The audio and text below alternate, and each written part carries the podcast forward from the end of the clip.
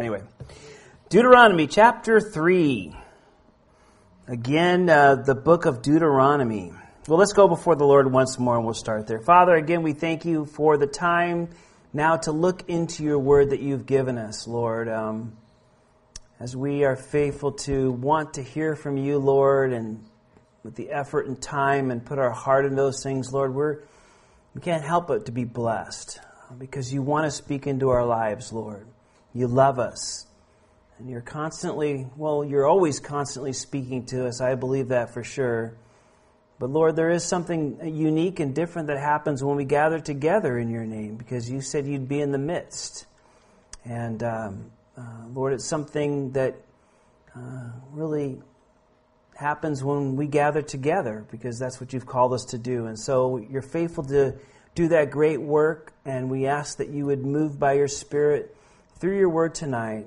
In Jesus' name, amen.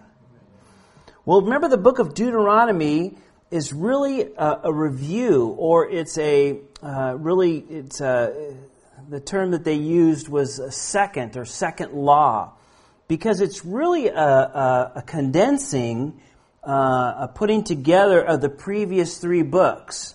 Now, it's a, it's, it's a, it's a Reader's Digest version, if you would, of you know, Exodus, Leviticus, and Numbers. Um, but the Lord just uh, touching on some points because remember, this new generation is coming into the land.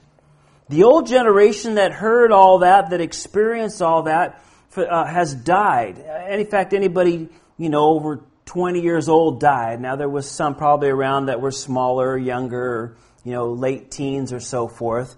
But that generation, for the most part, is passed away. And, and so you have a lot of new uh, people that were born during that time that didn't experience it or were very, very young, that didn't know or couldn't learn or weren't, you know, uh, because of their age, able to participate like their parents were. And so the Lord wants to make sure that his people know what the Lord wants to do or what He's done, as you will see, what He's doing and what He wants to do with them in the future. And, and so He's reminding them, He's uh, telling them, uh, this is. Uh, this is how it's all going to work out. This is what I'm doing, and, and, and what I want you to do as you enter into the land. And so we've kind of come up to chapter 3 is still kind of in the review stages, if you would, of, of where they have went and what they've kind of done and he's kind of reviewing a, a, a, a, bit of their history. And then in chapter 5, we'll actually get to a repeat of the uh, uh, Ten Commandments. And so, um, you know, the more I've been praying about that, I think maybe what we'll do on Sunday mornings in the next couple weeks when we finish Revelation um, is uh, we'll probably do maybe a, I don't know if it'll be 10 week, but a study on all the, the Ten Commandments. I think it's. Um, uh, I think it's pretty good. Uh, and when we get up to it, uh, I'll just challenge you a little bit ahead of time. You know, how many of the Ten Commandments, you know, shout it out just in your own mind, how many of the Ten Commandments do you know? I asked my own family that um, the other day at dinner. I said, okay, who can name Ten Commandments? And, uh, you know, they did pretty good. Uh, Ethan got maybe seven or eight or something, and Anastasia maybe five or six or something like that. And and then I asked them the next night, and then you know they were able to get all ten of them. So I, I think it's good, uh, you know, uh, to to know those things, and because they have great practical application for us today. Uh, Lord hasn't changed. Um, so again, we'll review those in chapter five, and maybe even look at them in today's light on Sunday morning here in the near future. So that being said, look at verse 1, if you would, of chapter 3, and we'll read it. And it says, Then as he continues on with this history lesson. Then we turned and went up the road of Bashan to Og, the king of Bashan. How'd you like name Og? Hey, what's your name? Hey, Og, what's up? Easy to spell when you're in kindergarten, right? Og, two letters. Og. And um, there's a gal I, I work with, not a different department, but she's her first and last name total five letters. I thought you were like two when you could spell your whole name, huh? Anyway, now, Anastasia, my daughter, who has nine letters just in her first name alone, that was always a challenge. So, anyway, I, di- I digress there. Og, the king of ba- Bashan, came out against us. He and all his people to the uh, to the uh, to battle in Edrei. or Edrai, however you want to say that. And the Lord said to me, Do not fear him, for I have delivered him and his, all his people and his land into your hand. You shall do to him as you did to Sihon, king of the Ammonites, who dwelt at Heshbon. Verse 3 says, So the Lord our God delivered, uh, also delivered into our hands Og, the king of Bashan, with all his people, and we attacked him until uh, he had no survivors remaining. And we took all his cities at that time, and there was not a city which we did not take from them, 60 cities all in the region of, of, of Argob, uh, the kingdom of Og of Bashan. All these cities were fortified with high walls, gates, and bars, besides a great many rural towns. And we utterly destroyed them as we did to Sihon, king of Heshbon, utterly destroying the men, the women, the children of every city. But all the livestock and all the spoil of the cities we took as booty for ourselves. Verse 8 says, At that time we took the land from uh, the hand of the two kings of the Ammonites who were on this side of the Jordan from the river Arnon to Mount Hermon. The Sidonians call Hermon uh, uh, Sirion, and the Amites call it Sir, uh, Senir. And all, uh, all the plain, all the cities of the plain at, at Gil, all Gilead and all Bashan as far as uh, Salcha, Chalka, sorry, and Edria, the cities of the kings of Og and Bashan. Okay, so just a quick, quick review. We talked about this a little bit last week. So they came out of Egypt. You can follow the dotted line. They went up where about number 12 is. They went into close to Kadesh Barnea, uh, towards a promised land. That's where they turned around in faith. They wandered in the wilderness. Eventually they head up where like 11 and 12 and 13 past Edom because God said, nope, those are your, they were related to the, to the Hebrews because uh, they're who they could trace their lineage back to this one man named Jacob or Israel. Um, uh, he had a twin brother named Esau, and God said, No, I gave him that land. Uh, you go past the Moabites, um, which is the next up there by 14. And then uh, you're not going to have any of those because they're connected to you, uh, distant relatives as well. And, and, then, but there was another king that came out, and here's a little uh, color coded map of that. You can see uh, at the where Balaam uh, and King Balak came out of Moab, and then he crossed the Arnon River, and then you can see where uh, the uh, Rephaims or the Zimzam Zumin. You like those guys? Those are the giants of the land, and Og at the very top there king of Bashan. That's kind of the area. Now they're on this side of the Jordan River. So you can see the Jordan River running up there from, or running down from Galilee to the Dead Sea. That's the blue line and the little two blue lakes there. And so that was the land um, that uh, they had taken. They had just gone through that. So the Lord was reminding them, hey, um, uh, there were some battles out here, but remember, uh, in the promised land, you're going to have difficulties. It's, uh, uh, there's going to be battles, high walls, and giant obstacles like Og. There's going to be that way. There's going to be giant obstacles. But remember, none of those things proved too much for you. You had victory.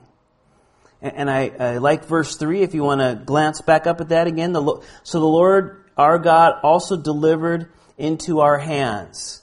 Again, the reminder, how did they have the victory? Because they had the better army, because they had better generals, they had smarter warriors, uh, they had better technology in their uh, fighting machines or something. Not at all. It was the Lord that gave them victory, and He wanted to make it clear. You don't look at what you're up against and what you're facing and all the giants and the high walls and the big problems and the issues. You have me Depend on me. Look to me. And I will take care of that and just continue to follow me. It's an important reminder for them, important reminder for us. You know, the promised land, really which you could equate to in, in, in our times, in the New Covenant or the New Testament times, is, is the spirit filled Christian life. It's the life that God's called us to live on here. It's not heaven. There's not any battles. Boy, if you're with us on Sunday, you know there's not any battles. There's not any fights. There's not any high walls or people with bad attitudes or temptations or any of that nonsense. It's all gone. But it's a picture of the spirit filled life. We're going to run up to obstacles and giants that, that look foreboding and impossible. The Lord says, you just follow me and I'll take care of you. And he was reminding those people, hey, you got some tough times coming up, but remember what I've done. Amen. Yeah, there's going to be difficulties, there's going to be obstacles, high walls, big battles, but I'm there for you. And, and again, we talked about the battles, and uh, last time, you can grab the listen to it online. We talked about the destruction of the cities and what was behind all that with the with the people. But I won't go on that tonight. But uh, again, you would also call this, by the way, I'll just for throwing it out uh, for what it's worth. You would also call this a um, today we'd call this a holy war, right? Now it's maybe not the holy war you think of when you think of the Middle East, particularly, you, you know, but it is a true one. God uh, was doing the work He was going to determine uh, to do, but it was because God called them to do that. They were to possess this land, and so you know, I just throw that at you because it's, uh, and I say this just kind of more as a, you know, going off subject a little bit here, but, you know, as Christians, we, we are probably very diametrically, which means opposite, the, the most opposite point of, you know, radical Islamists, but, because um, we deal with things a whole different way, but, um, again, uh, you know, we see that God had a plan and had a time to do that. And as Christians in the New Covenant, we don't have any of this. We're not a, a people of one nation, we're a people of many nations. But um, again, we can see how that happened in this day because God called them to do that. And, um, you know, again, our battles today are spiritual battles, right? We don't battle in the flesh. We, we, uh, it's not that physical sense, although it appears that way. How we get is that an earthquake or those kids running by? um, and uh, uh, so, you know, we have spiritual battles, although, you know, a lot of times we get confused in that because sometimes a big obstacle, a big problem or difficulty will come our way, and it's in, embodied, if you would, in a person. It seems like it's this person, the boss, or, you know, somebody we know, or this or that. It seems but it's not. Those are spiritual battles. It's not you know, the enemy might be using that person to, to do that, but at the end of the day, it's their spiritual battles. And we realize, you know, we don't uh, battle the way the world does. We're, we're not setting up as maybe, again, those people in the Middle East, some great caliphate or something, because we our kingdom's in heaven, right? Our, our kingdom is in heaven, and and uh, that's you know, there's nothing we have to fight for that. That's a that's a gift given to God's children. So, but this is uh, again uh, very similar to what we talked about last time, so I'm not going to spend uh, last week a lot of time in that. But um, so the great high battles, but God was reminding them, hey, listen, but you had victory, right? And then he points out pretty an amazing fact here in verse 11. He says, only for Og, king of Bashan, and you'll find out in a minute, nobody made fun of this guy's name, uh, remained the remnant of the giants. Indeed, his bedstead was an iron bedstead. Doesn't sound very comfortable for a bed to me, but anyway. Is it not in uh, uh, Rabbah, the people of Ammon? So, in other words, it's like, hey, you can go see it today. The writer, you know, uh, Moses would be saying, not in our day, but in their day. It was nine cubits in length and four cubits in width, according to the standard cubit. Remember, cubit, cubit. that, that's just the length from your elbow to the tip of your finger, generally 18 inches. Translated, his bed was 13 and a half feet long and 6 feet wide. Now wait for it. That was a that was a king size bed. There you go, Robbie. that was an og size bed. Okay, that was a king size bed. Sorry, I know. I was waiting to say that for a while. Sorry, but uh, it was a king size bed. I mean, so I think, you know, assuming that Og fit, filled the bed out, you know, probably not, obviously none of us fill out our bed. Well, maybe Tony fills out his bed, I don't know. But most people don't fill out their bed in height and width. But, um, uh, you know, assuming that he was, you know, that bed was made for him, this guy, and, and probably why they pointed out, because this guy was huge. And, you know, if that wasn't true his, his size, you know, in comparison, it would be something like this, right? I mean, you know, we can't say for sure because he doesn't give us the dimension of the guy, he gives us the dimensions of his bed. But the point is, God notes it and says, don't forget. And he's telling all the people then, you can go check out his bed. It's still there, you know. We, we, we got it sitting there, you know, uh, to look at. And just remember what God gave you the victory. Now, if it was even close to this, you, you can imagine in your own mind, picture when the spies went in uh, 40 years earlier to Kadesh Barnea and, and they sent the 12 spies out and, and, and, and, you know, they all came back saying, yeah, there's big walls, big cities, and big guys. And remember what, what the 10 spies, 10 of them said? Uh, uh, they all said they were big and all that was going on. And of course, two said we could take them, but the 10 specifically said, we look like grasshoppers in our own eyes. So in other words, these guys that went in and checked out, people like these said, I, I felt like I was a grasshopper looking up to a person. So we, you know, if this picture is somewhat accurate of that size or even to that scale, you can imagine how they were afraid when they saw this. As a matter of fact, you know, you ask the normal person, you look at that, you'd say, that's just impossible. There's just no way, you know, a guy going up against, or even 10 guys going up against it would be, would be uh, impossible. But God's reminding him, you can go see what's left of his bed. He's not around anymore because, well, I moved that giant sized problem out of your way. It's not there anymore. And, and again, he's reminding them. He's reminding us. That's why we're looking at it tonight. There are going to be giant sized problems in our lives, and we look at them and we go, There's no way. There's no victory here. It's impossible. And we, you know, we pack sand and run the other direction, right? But the Lord's reminding them here hey, listen, I am going to take care of it. I am going to take care of it. Now, you might ask the question well, why does God allow giants? I mean, couldn't He have just eliminated them? Sure. Couldn't He have placed them in another country? Couldn't He have had them just, you know, any one of a million things we could probably come up with? Why?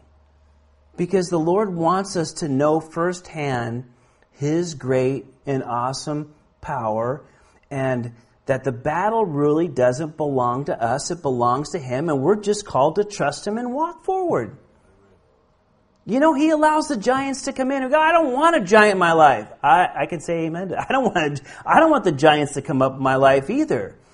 But if we don't, we lose that firsthand experience of God working powerfully and realize it's not about me and how smart I am or how I can figure the, the way out of this situation or, or try to make this work or put it together and start, you know, worrying about it and going and fixing this and talking to them and talking to them and working this out, putting all the deal together, you know, how we can be. It's not about that. You just exhaust yourself and in the end, you know, you got nothing to show for it but being exhausted and, and you're exhausted. I don't, can I say it again? You're exhausted. It's just exhausting talking about it. But, um, and, and, the Lord says, No, I, I put those there so that you can rest in my love and my leading, and you belong to me, and I'm going to take care of them.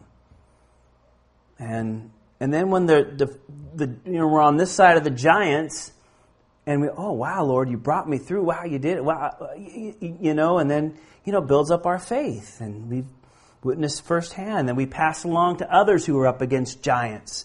Oh, I remember when I was up against something very similar to that, and I'll tell you, let me tell you what the Lord did.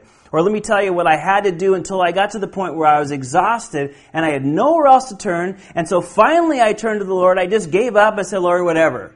And the Lord said, well, good. It took you six months to get there. I really wanted to do it in a week, but, you know, you, you I was fun, you know, uh, was it fun? I saw you running around and you were doing everything. Oh, yeah, you're really good at that. Boy, you could hang on forever, can't you? You know, you're the stubbornest, I'm talking about me, obviously, the stubbornest person in the, and, you know, I was getting you from here to here, but you went from here to there to here to, and then finally when you're exhausted, you gave up, threw your hands up and said, okay, Lord, whatever. That's just what I wanted to show you to begin with. And, and the same thing he's doing with them here. Same thing he does with us. No difference. Great defeats. Great. The victory belongs to Him. At the end, you start thinking about what's the worst that ever could happen in any situation, right? I die, I go to heaven. I die, I go to heaven. I mean, that's absolutely the worst, right? And, and, but that's absolutely the best. You know, we get things kind of mixed up sometimes, but um, God reminds us. He knows that. That's why He's reminding them as well. Well, verse 12. And this land which we possessed at that time from air, uh, air, oh, you know, air, however that is, to the, which is by the river Arnon, which is half the mountain of Gilead and its cities, I gave to the Reubenites and to the Gadites and the rest of the uh, Gilead, all of Bashan, the king of Ah, and the, uh, I gave half the tribe of Manasseh. And then you can see the borders of all that. We've talked about that as he gave that, um, th- that territory to them. Uh, verse 17 says, The plain also uh, with the Jordan as a border from Chinnereth as far uh, as far uh, sorry as far as the east side of the Sea of Og, uh, well the Salt Sea below. Thank you. Uh, below Pisgah. And so here's the map again. That's everything on the west side. I'm sorry, the east side of the Jordan. The Jordan splits this. Promised land, non-promised land. Remember these guys wanted to settle here. God was just naming some of those cities that we've already talked about here. And um, and it says in verse 18, Then I commanded you at that time, saying, The Lord your God has given you this land to possess. All of your men of valor shall cross over uh, before your brethren, uh, the children of Israel, but your wives, your little ones, and your livestock. And notice this parentheses, because I think this is just hilarious in my opinion. I know you have much livestock. Shall stay in your cities which I have given you, until the Lord has given rest to your brethren as to you and they also possess the land which the Lord their, your God is giving them beyond the Jordan. Each of you, uh, each of you may return to his possession which I have given you. Now, remember again, uh, after these defeats that we were just reading about here, this two and a half groups of people. Remember these these names up there are all twelve sons of one man, and then everybody that's a Jew that's a, that, uh, you know, today could trace their lineage back to one of these 12 boys. And they, you can think of them as states, if that helps you out, like California. Oh, where are you from? I'm from California. Now, we can't trace our lineage back. We don't, we don't have a common lineage, obviously. Most of us are from all over the place. But uh, you can think of them as that way. But in those places, everybody was related, probably very distantly, but they were all related at some point, some way to those people. So they, they, they settled in those groups. Now remember, there was um, uh, three or two and a half of them. There was because you Manasseh, and they half of them wanted to stay here, and the other half didn't. And maybe we talked about this some weeks ago, a month or two ago, that, you know, they just didn't want to enter into the promises of God. God said, no, you're, the land I want to give you is on this side. And they said, no, we got a lot of cattle, man, we got a lot of livestock, and this place is beautiful. Look at the grass and the valleys, is water. This is a perfect place for us. And, and you kind of shake your head. It's like, well, no, the perfect place for you is the center of God's will, where God's leading you. What, what, what you want to stay over here? But again, they were walking by sight, not by faith. Hey, this is good enough. Hey, I want to stay here. They were set, settling for second best, best. And we had a big, long talk about that when we went through that. And just a reminder here. But I noticed that Moses, I think it's kind of funny. He said, I know you guys got a lot of cattle because that was their big reason. Oh, we got a lot. This is so good for us. You know, it's kind of like people today that, you know, think, oh man, Cal, got to get out of California, the rat race, the taxes, the price of housing you know, and these are Christian, not just, you know, anybody, people that know the Lord. Yeah, I'm just going to move to South Carolina or, you know, Texas or wherever. I don't know. Pick a state, pick a place. And it's going to be good, the land's good, and the houses are cheap, and there's, you know, whatever their reasons. And I always think, like, you know, what does the Lord have to say? What's the Lord saying? Oh, the houses are cheap. The, you know, the property is big. The people are nice. You know, it's not California weird. Yeah, but what's the Lord say? Oh, but the houses are cheap and I get good job. You know, it's like, is that where God wants you? Well, you better make sure that's where God wants you. If you're moving there because the houses are cheap, there's lots of land, and not as many people, and it doesn't have the weird California laws or whatever, then you know, man, you're you're putting yourself in not a good position here. And that's what these guys did. And we talked a lot about that, and I'm kind of going over it again. But um, God, uh, Moses reminds him here. Listen, okay, you wanted that. God's not going to take anybody by the ear. Come on, you're coming with me. You're going to do what I want. No, he said, if you want to stay here, stay here. But you, you can't be a discouragement to your to your brethren. You're, you're going to have to go with them. And so they made a commitment that they would go across, and that's what he's reminding them. And then verse 21, and I commanded Joshua at that time, saying, Your eyes have seen all that the Lord your God has done uh, to these two kings, and you, so will the Lord do to all the kingdoms throughout which you pass. You must not fear them, for the Lord your God himself fights for you. And so again, you know, Moses t- turns the attention to Joshua, the guy that would lead them in the land, and he says, Listen, don't be afraid. Look what God's done. He's going to continue to do that in the future. Remember, it's the Lord who's going to fight for you. Uh, again, I think we need to be reminded of this message constantly. Because fear will keep us from entering into the promises of God and walking by faith. Fear is a faith killer. I'm telling you, if you're fearful, oh, if I don't do this, then this will happen. Or if I if I if I do this, this won't happen or you know if i do you know uh, uh, if you feel the pressure to do something like that you can bet you're walking in fear and you're worried about something happening or not happening.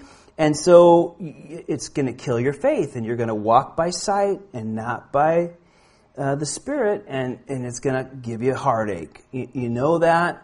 Uh, uh, the lord tells us that oh, so many times in his word uh, through the Old Testament, through the New Testament, just everywhere, because it's common to all of us. We feel like we need to do something out of pressure or not do something out of fear or pressure, uh, you know, that it's, it's fear and it's going to kill our faith. It just it swallows up our faith. It's, it's sad, but it happens. And, you know, God's reminding the people, reminding Joshua uh, again, hey, there's plenty that you know, that you've experienced firsthand, that you know the Lord is going to come through. You've experienced it. You know it. You've seen it. You can trust Him. You can trust me. We need to remind, be reminded of that. I need to be reminded of that constantly. it's all of us. All of us. It's amazing how these bumps in the road, I call them bumps in the road, some of them seem like pretty high walls or big giants, you know, can just throw us off so quickly, and we can forget that. But hey, that's why you're here. That's why we're here. Amen? we can be reminded. Amen. Well, verse 23 says, Then I pleaded with the Lord at that time, saying, O Lord uh, God, uh, you have begun to show your servant your greatness and your mighty hand. For what God is there in heaven or on earth who can do anything like your works and your mighty deeds? So I, don't know if I can say this, but I'll, I'll kind of pinch it. It seems like, you know, Moses kind of buttering up the Lord here a little bit. And then he goes into verse 20, I pray, let me cross over and see the good land beyond the Jordan, the, those pleasant mountains and in Lebanon. Uh, but the Lord was angry with me on your account and would not listen to me. So the Lord said to me, enough of that. It probably didn't put it in the tense it's written here because there's an exclamation point. Enough of that. I guess would be more accurate. Speak no more to me of this matter. Go up to the top of Pisgah and lift your eyes toward the west, the north, the south, and the east. Behold it with your eyes, for you shall not cross over this Jordan. But command Joshua and encourage him and strengthen him, for he shall go over before this people, and he shall cause them to inherit the land which you will see. So we stayed in the valley opposite of Beth Peor. So again, remember the Lord said, Moses, you can't go in. You misrepresented me, uh, and, but I'm going to let you look at the land. And so down in the corner here is that mountain range, probably, and Mount Pisgah or Mount Nebo. They're probably one of the two higher peaks up there.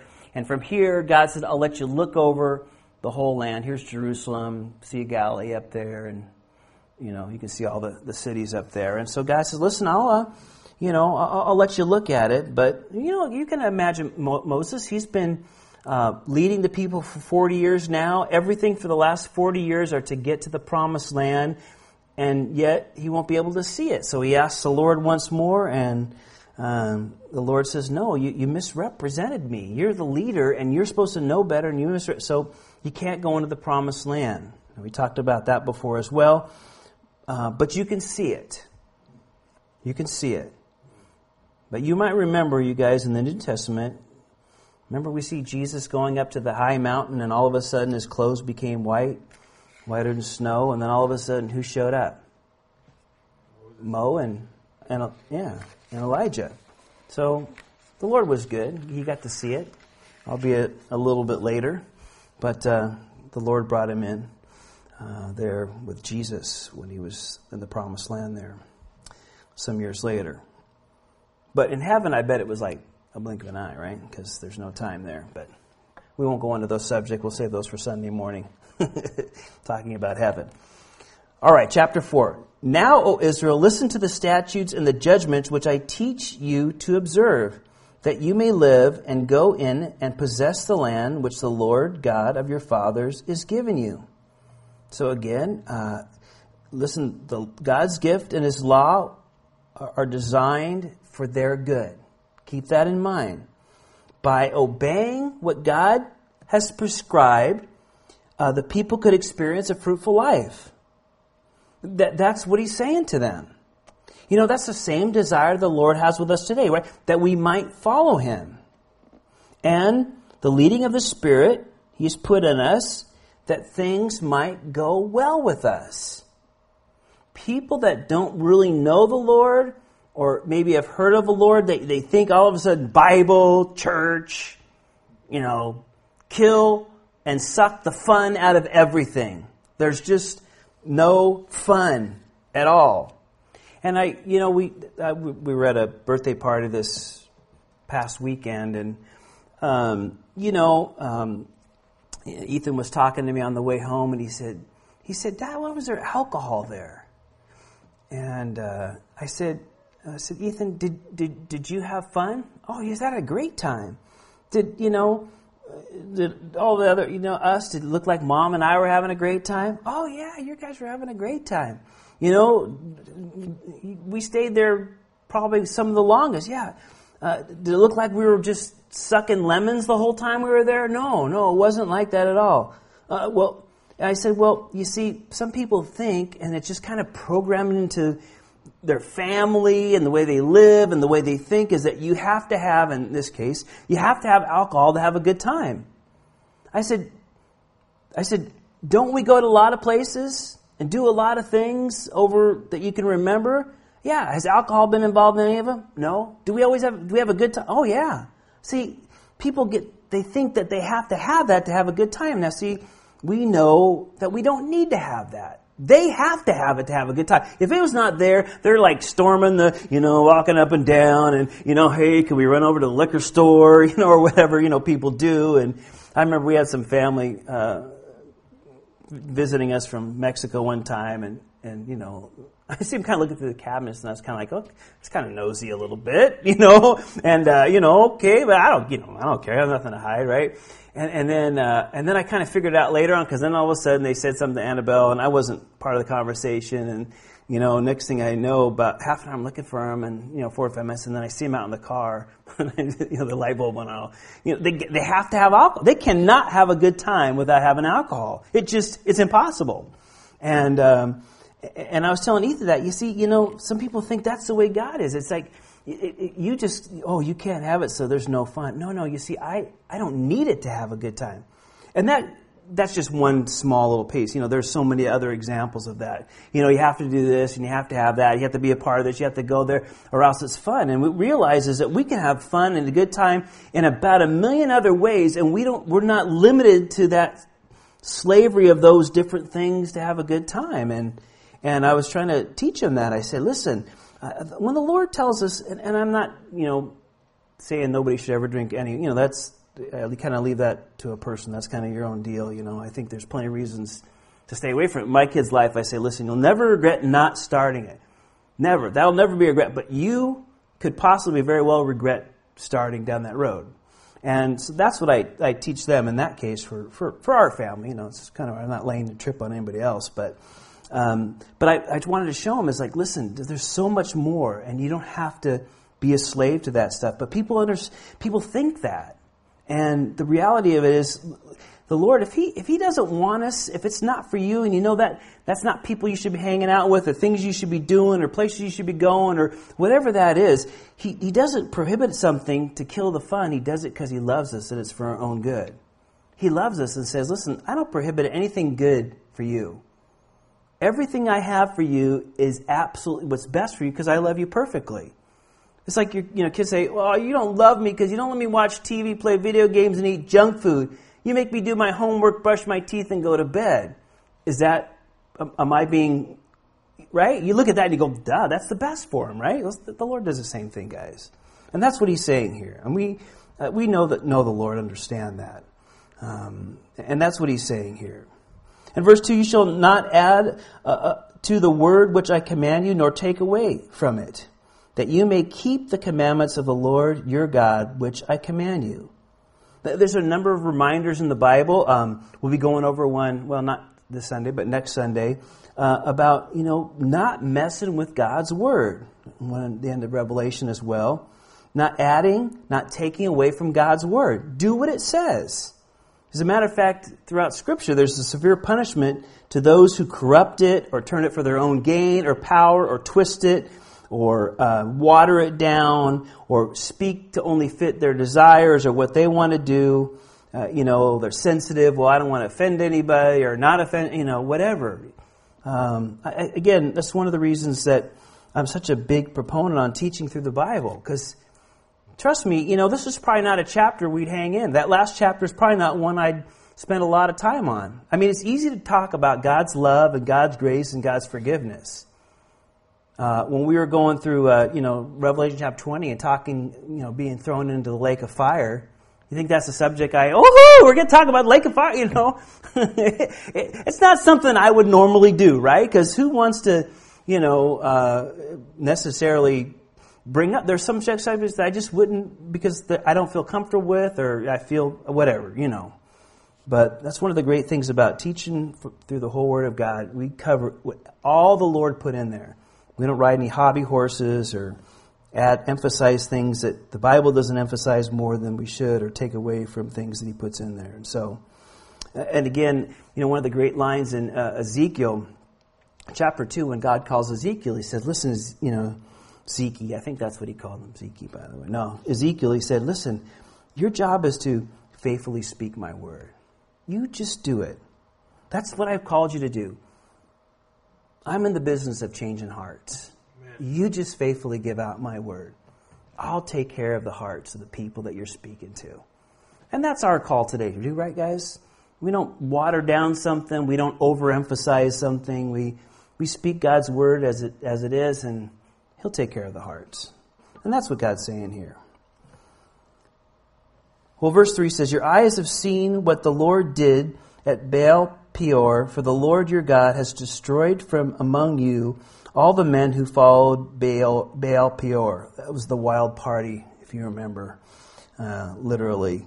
But you who held fast to the Lord your God are alive today, every one of you. Surely I have taught you, uh, taught you statutes and judgment, just as the Lord my God commanded me that you should act according to them in the land which you go to possess. So again, a new generation's coming up. He explained it to, the, to their parents, that generation before them, but it's also an example for us today. You remember that uh, when we came up against that, that great temptation for the guys to, uh, you know, just uh, go headlong into that wild orgy parties um, you know what happened. It wiped them out. And you guys that didn't cleave to the Lord, you know, uh, you know the difference there. And God reminds them that, you know, with, with following what I said to do, with obedience, there's blessing attached to that.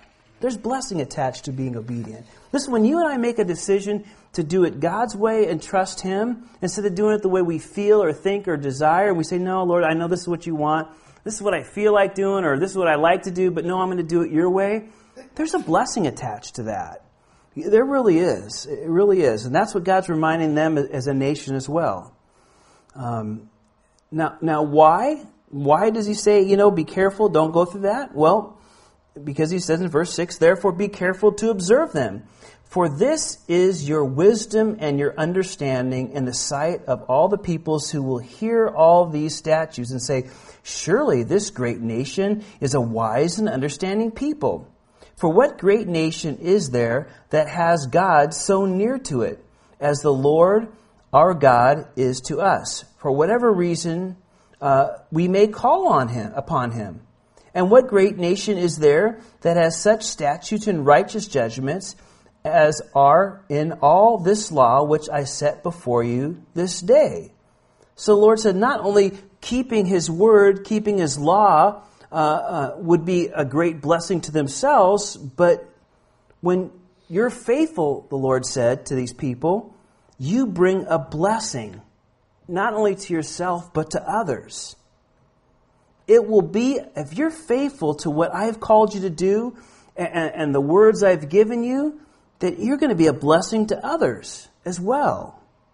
Other people are going to see and hear about your life and what you do and, and, in their case, see how God's with them, that He dwells in that tabernacle and that presence in a real tangible way in the Old Covenant. He's going to see how He's blessing the people, how they live differently than all the other nations around them. Hey, what makes you guys so different? And wow, you're so blessed and you have this, and it's because you follow the Lord. And, and in their day and age, uh, it was this thing of where people were to come to the nation. The Old Covenant, the Old Testament, people, they were to be a light as a, as a nation that would bring others to Him uh, through how they lived as a people, like uh, the Queen of Sheba did with Solomon. She heard about what God had done with Solomon, all that he had done, and, and, and, and you know, there was many people through David's life and other great kings' life that would come and experience that.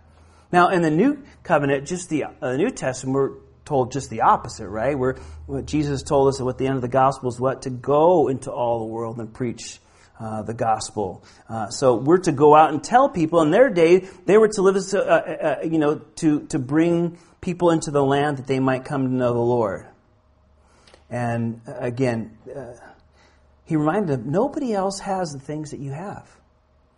Nobody else worships anything or has any kind of uh, religious writings or any kind of other things that they worship like you have. Uh, I was just speaking to my son. I guess he's the topic of conversation tonight. But uh, yesterday or the day before, he was doing um, his, his, textbook for sixth grade was Reflections, and and we were going over some of the questions there, and they were learning about um, Hinduism and the and, and the start of, of uh, Shapa Sapalapa, whatever we call his name, was Buddha, right? We call him Buddha today because it means Buddha means the enlightened one, but the guy's name that actually started it was Sapalapalakamata, whatever the guy's name. And um, you know, we were talking about all that, and we were looking through the four, four what you call of Hinduism, and then the eight something or others. You can tell why I was paying attention, right?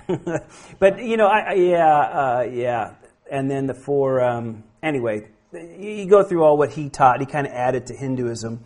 And, and, you know, I was talking to Ethan. I said, listen, I said, you know, in, in, where we live, and particularly in the Bay Area, you go to Palo Alto, and, you know, if you've ever been up to 280, you see that big Buddhist temple on the, the highway up there. It's really pretty up on the hills. And I said, it's really fashionable to have people at Google and Facebook and whatever those companies and they have a spiritual advisor that teaches you meditation during lunch hour and all this kind of i said it's really fashionable to do that. But i said if you go over to the, the, the people that have lived it for centuries uh, over in india and the book didn't of course didn't even go into that so uh, not a big surprise there right? But the textbook that we were reading. But i said you know you go over there and, and, and, and hinduism was a prison because you would just get reincarnated over and over again. It was you know, uh, if you had good karma and, you know, did religious, then you might move up the food chain.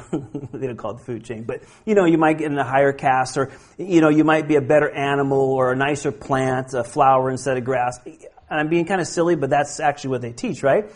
But to them, reincarnation is this horrible cycle you can never get out of. You know, you, and it wasn't until, till the Buddha came along that said, well, if you eventually get rid of these things, you can reach nirvana or something like that. And I laughed at it. I said, people appear to have no clue to the prison that what really Hinduism teaches is that reincarnation isn't some wonderful thing like, oh, the, you know, people up there talk about. It's, it's, it's a horrible thing. And I don't know how I got way. Oh, there's no God. Back to our Bible story here. Um, there, you know, Moses is saying here, and the Lord's reminding him, there, there's nobody, there's nobody like you in this world. Certainly as them in the Old Covenant, certainly today. There's nobody like us in the world today. People will worship all sorts of things like that. They'll move down this road. They'll go here. And, and, you know, people worship all sorts of crazy stuff today. But who has a God near them, or in our case, dwells in us?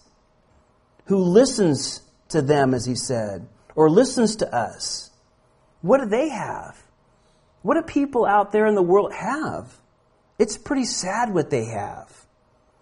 Uh, you know, at best, some ancient writing, some modern psychology, some feel that everything is going to get better, you know, as we get smarter or whatever the thinking is. We have His Word. We have Him dwelling in us. Remember what we have, and we can be such a great light. And there's many people that we are connected with and know and even love who aren't walking with the Lord. And when they see our obedience and our faithfulness to the Lord, it will be a blessing to them. Now, at first, or it might seem, well, it's, it's, what do you mean? It's not a blessing, it's a big bone of contention. You have no idea. There's contention because I'm doing what's right and they're not doing, you know, what they should be doing. And it, how, it's not a blessing. It's, it's a big problem. No, no, no, no, no. I understand there's problems. Don't misunderstand me. But you, you got to be faithful. I got to be faithful because we'll see that they will be blessed because of our faithfulness. God's working in them. They're seeing that. You know, you get to be front and center in, in those people or that person's life. And there's such a benefit. And, and one day, that faithfulness that you and I have in those people's lives, we will see the fruit from it and the blessing from it. And we're blessing them, even though it seems like they think we're a torture in their lives. Man, if it wasn't for us, their lives would be a wreck. And we need to remember that, not to avoid them, but rather be faithful and continue to be faithful and be a light. Be a light. And that's what he's telling them, because there's nobody like us. Nobody. And people will see that and they'll be attracted and want to know why. And we tell them why, because our Lord and Savior Jesus, right? Well, he goes on in verse 9, only, we got to kind of step on here, only take heed to yourself and diligently keep yourself, lest you forget the things your eyes have seen, and lest they depart from your heart all the days of your life, and teach them to your children and to your grandchildren, especially concerning the day you stood before the Lord uh, your God in Horeb when the Lord said to me, Gather the people to me, and I will let them hear my words, that they may learn to fear me all the days that they live on the earth, that they may teach their children. Let me remind you, the Lord is all about passing along the next generation what God has done in our life always. And you say, well, I don't know if I have anybody direct. Listen, there are people that you are associated with or God will bring in your life that you can pass that along to. Be faithful to do that. Faithful. That's repeated so many times. Boy, we'll touch it probably half a dozen, a dozen times in, in just in Deuteronomy alone. Remember back in Genesis, God said to Abraham, you know, I'm going to tell him what I'm going to be doing, you know, concerning Sodom and Gomorrah. Because remember, he's walking off. Hey, should I tell Abraham? Should I not tell Abraham? Uh, and then the Lord says, No, I'm going to tell him because he's going to be faithful to pass it along to his family. And, and that the important lessons that will be learned from this. And, the same thing is true with us. You know, I, am going to pass along. We need to do that. Um, it should never be in our home or around us, do as I say, not as I do. Listen, in marriage, with children, at work, uh, wherever you uh, you know you are, and you know people are around you and know you're a Christian. It's never like, well, you know, I have excuses for why I do that. it should never be do as I say, not as I do. Um, that, that's really true. And you know, sometimes it even limits the stuff that I think, well, it's not a big deal to me. But you know what? If I do that, um, uh, but you know, how's that going to affect everybody around me? You know, will that will they think that I'm not? You know, they could think of this. Well, I don't want to be that. I, I don't want to be that influence.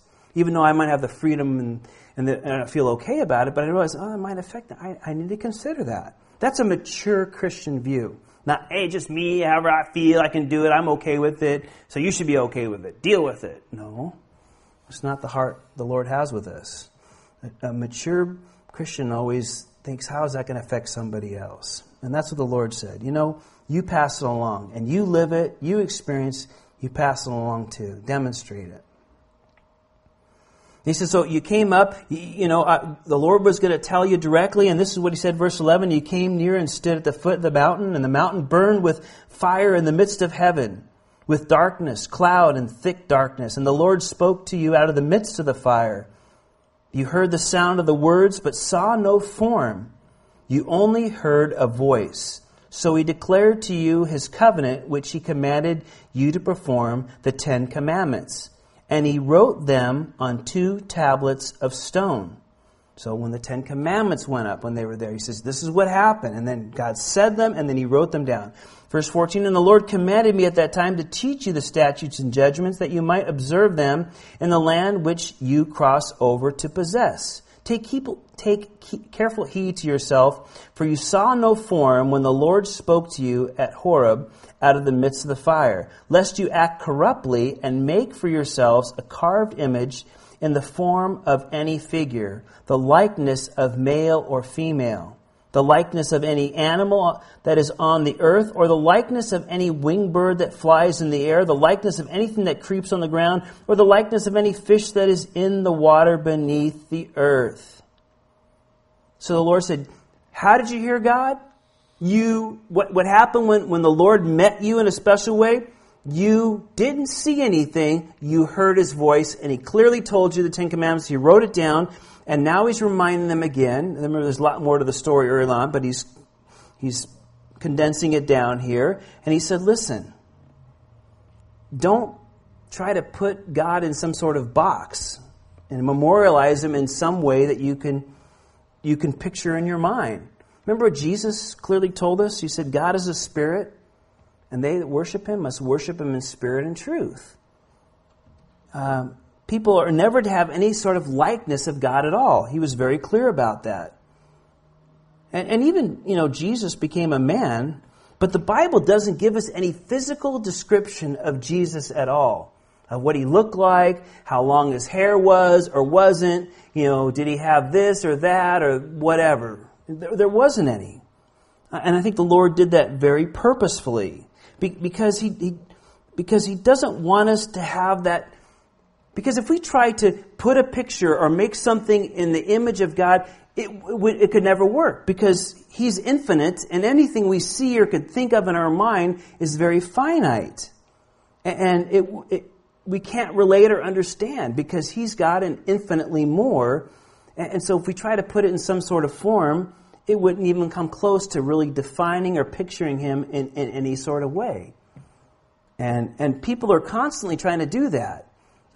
They try to put in some kind of picture form, whatever they worship. Uh, you know, nature in our area, nature is worshipped hand over fist. I may not be the best phrase for that, but you know, it, it's highly exalted. You know, so we have pictures of nature and this and that. Did you read that study that came out? Um, University of Colorado did with the National Park Service about how much noise now is affecting the animals. Not that noise is good. Don't misunderstand me, but it was, it was the tree huggers ode on steroids, man. I mean, it was like, oh yeah, and you know, uh, we counted uh, uh, where there was some noise in the state park, there was or the federal park. You know, only 23 birds nested there, and then you know, if you go, you know, a half a mile away, there was uh, 27 birds nesting. So they love the peace and quiet. I don't, you know, I'm not saying that's even necessarily wrong, but it was, it was to the point where it was like really? How many millions did we spend on this to find out that animals like peace and quiet? Uh, I, I, probably could have told you that for five bucks. You bought me coffee at Starbucks, right? I, and I'm being kind of silly, but you know, people get they spend that's their whole life is just wrapped up, and uh, you know, I love to read in the morning down by um, Moss Landing. I always park around there somewhere, where, and you can always see those rafts of otters out there, and always the sea lions are out there flapping and birds are out there. I, I love it. Don't misunderstand me. I think it's very peaceful. But I see people down there that literally just are there all the time and they're, it's just life. And, and um, you know, it, what are you going to trade in worshiping God who's eternal, who created everything we can see, think, or imagine, or the Creator who put every, who created everything? And people sadly sell so short. And um, you know, people like to put a physical thing on something because they think they think it's easier to relate to. I don't know. You know, our Catholic Church is kind of famous for loving to put up. Somebody told me, and maybe one of you guys knows or can do some research. I hadn't a chance to look at it, but said that the Catholic Church modified the one of the Ten Commandments about not building idol, uh, not having idols. I don't know if that's true or not. Is it in there? It's not in there. Okay, I, I, heard that from somewhere or read that somewhere. I can't remember what it was, and um, I was going to look that up. But um, you, you know, Lord doesn't want us to do that. A lot to be said about that. But the bottom line is, people are driven to worship something and either they're going to re- worship something that's created or something of their own mind, or they're going to worship God. Everybody's going to worship something because it's within us. And let's just read a couple more verses here and we'll, we'll finish up there. Uh, let's finish this thought and we'll, we'll close. Verse 20 But the Lord has taken you and brought you out of the iron furnace, out of Egypt, to be his people and inheritance as you are this day. Now, why does he bring that up in the midst of this, bring make it images and all that stuff? Because he's, he's saying, remember where you came from. You remember Egypt, what it was like there. It was like, you know, living, working, being in an iron furnace. I, I don't know how that sounds to you, but it sure doesn't sound very comfortable. they were slaves. And he brought you out to be his people. What's there to go back to? Is there anything to go back to? You know, the, the older we get as Christians, the longer you spend time, you know, walking with the Lord, you know, the more, you know, the temptation is sometimes to go back to things that we did before or to look at them with, oh, that was kind of fun or that was kind of cool. And, you know, coming up on almost 40 years with walking to the Lord, you know, I get that. And, um, you know, and, and the Lord says, what was back there in that, that horrible place that you were in? Nothing. Everything I, I gave you now, there's nothing back there. And, and there's this verse in Ephesians uh, 1.18, and it says, you know, having the eyes of, Paul makes this prayer, he says, having the eyes of your heart enlightened, that you may know, this is his prayer for the, the Ephesians, that you may know what is the hope to which he has called you, and what are the riches of his glorious inheritance in the saints. You know, it was kind of like the, the Lord was speaking through Paul saying, I just pray that you would know how valuable and how important and, and, of what great value you are to the Lord and what great things He has for you and has in store for you. What a premium the Lord puts on your life. If we only knew how much He loves us and values us and treasures us, I believe, you know, that would just impact our lives even to a greater and greater degree. When we realize how much He loves us and how much there's he, what He's brought us out of and the great things He has in store with us and, and, and, and how all important you are personally to God Almighty, what else is there left? What, what else is there for a person to even look at or want to worship or put their time or effort and money and energy into? Oh man, nothing, everything is so pale in comparison. And that's what the Lord's reminded these people as He's reminding us tonight. I love you. And if you were the only person on earth, I would have sent Jesus Christ to die for your sins. That's how much I love you. So don't get sidetracked into worshiping things and trying to put me in a box and trying to figure it all out in your own, you know, I, I'm God and, and, and anything will come short of that and won't represent truly who I am and truly how much I love you. Amen? Let's pray. Father, we do thank you for these great words, Lord, tonight, and we ask that you would just bless these things to our lives, Lord, that we might remember how much you love us and the great things you want to do in and through our lives, that you go before us. There's not a place that you don't, that you aren't leading us, that you haven't gone before us and have it all mapped out, all laid out, all perfectly set up. You just ask us to walk in faith, to trust you, to be a blessing to others as we live our lives for you. It will bless others, and it does, and will draw people to you, just as it, was, it has drawn us. And Lord, that we might remember how great and perfect is your love for us in every way, and how valuable and, and important we are to you. The most valuable thing, as we read on Sunday, the jewels and the diamonds and the precious materials are nothing because what's really and makes heaven heaven is us being with you. That you bringing us to you. That's what makes heaven for you because you love us. And we thank you for it. Multiply that in our lives for we ask this in jesus name. Amen. Amen amen. You guys well the lord bless you guys. Have a great evening